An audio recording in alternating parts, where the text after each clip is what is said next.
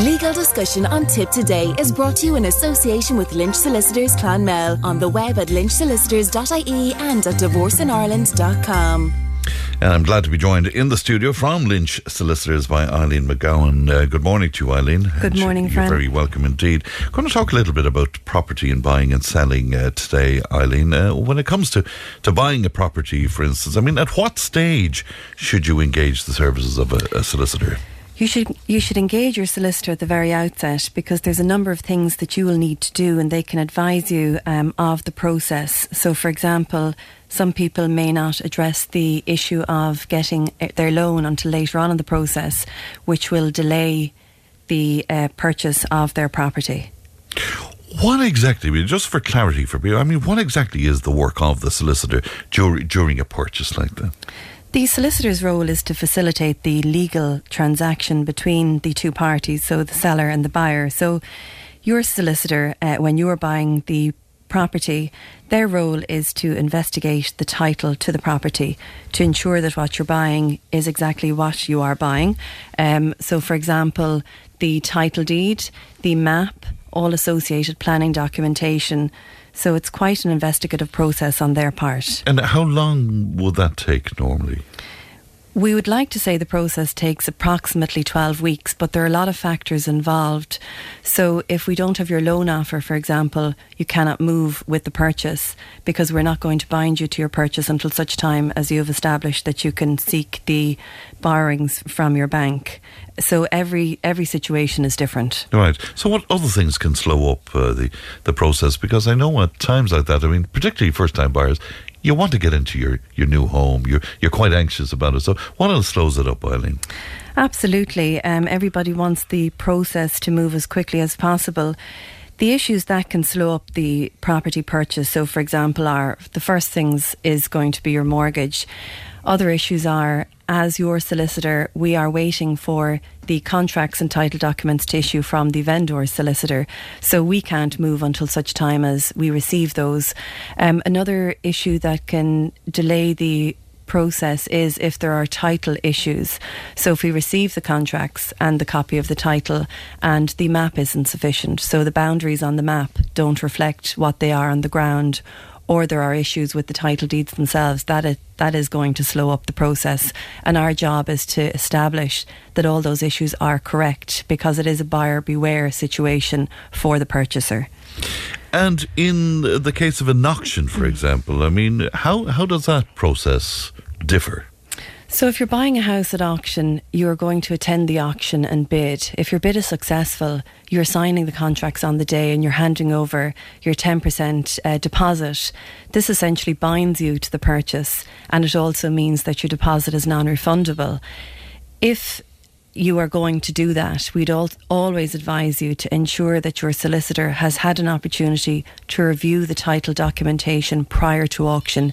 If they don't, and if an issue arises, again, it goes back to buyer beware. You mm. are bound to the contract and you need to proceed. And are those documents available to you before an auction? They are. The documentation is available to a purchaser um, by way of request to the vendor solicitor. So the purchasers always have an opportunity to investigate that title prior to bidding at auction.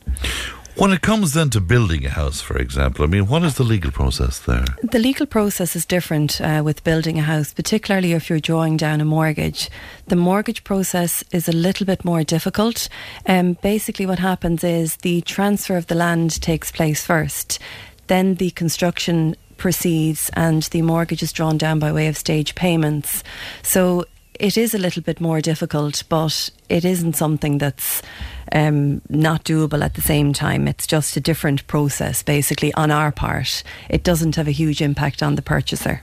I often feel for people who are buying and selling at the same time. I mean, that has to be difficult to, to juggle all of that and get the timing right, I suppose. Buying and selling at the same time is difficult. I would always say to somebody, um, if they're selling and buying, that they should always be conscious of the fact that they should have somewhere to go in the interim, because mm. that is the mm. biggest problem um, that people face, and it can it can be a really, really stressful time for them. And if they're trying to tie in two on the one day, for example, whilst we will do our absolute best, we are reliant on the your purchaser solicitor, and also the other side solicitor. So you have two different parties that you're trying to liaise with to get this timing right.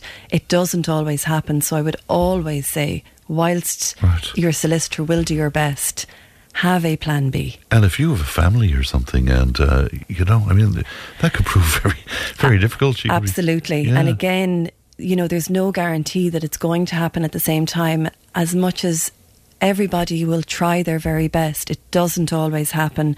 So that would be the one bit of advice I would give. I would never guarantee anybody that you can, you right. know, move on the one day, because it just doesn't always happen. Will you explain the whole concept of, of a chain? Because uh, you, you want to speak about when there's a chain involved, how difficult that makes the process. What exactly is the chain you're referring to there, Eileen? So, for example, if you're selling your property and buying another property, for example, the person who's buying your property could also be selling their property. So you could have a chain of people of three or four transactions happening. And again, I suppose that's where it comes down to having a plan B, not being wholly reliant on everything happening in the one day, because sometimes the person you're selling to, their sale may not happen on the day that they want it to happen, which means they can't buy your house on that particular day, which means you cannot proceed to buy the house you're buying on a certain date. So that's where, again, your plan B comes into into play. And again, it's something that your solicitor will always advise you of at the outset, mm. how this situation can unfold. Well, essentially, if you're involved in a chain, then, I mean, if one chink in that chain goes wrong, the whole thing could fall. Absolutely. And a lot of times what happens is, if you're buying a property, you're drawing down a mortgage, you want your purchase to be uh, reliant on your funds being available. So it's standard practice now to put in a loan approval clause, which means that you have an out if at the end of the uh, transaction, or near to the end of the transaction, for example, you can't get your life policy. The bank aren't going to give you the money, or you lose your job, you can't provide the salary certs that the bank require in order to fa- facilitate the loan transaction. So again, the chain, it can be a difficult process, but again, it's a doable process, mm-hmm. as long as everybody has some patience and has their own situation dealt with in the event that everything doesn't happen exactly as it should happen on the on the day it should happen. When it comes to selling a property, then I'm just wondering about the legal process on, on on that. I mean, why why would we involve a legal process in that, as opposed to just putting the thing up for sale in the newspaper or whatever? Again, it comes down to your title. So we are the Basically, we are facilitating the legal transaction. So again, your title deeds need to be recited in a contract, um, and we need to liaise with another solicitor in order to do that. So the legal transaction itself involves drafting your contract, ensuring all of your title documentation is or, is in order, having uh, properties mapped if need be, ensuring planning documentation is sufficient, because a lot of times what people do is they may get their planning permission for their house, they may build their house, but they may never follow on and get their certificate of compliance from their engineer. Other times, people will build what's called an exempt development. Again, they can do this without planning permission, but they do so and they never get what's called a certificate of exemption from their engineer. All of this has to be recited.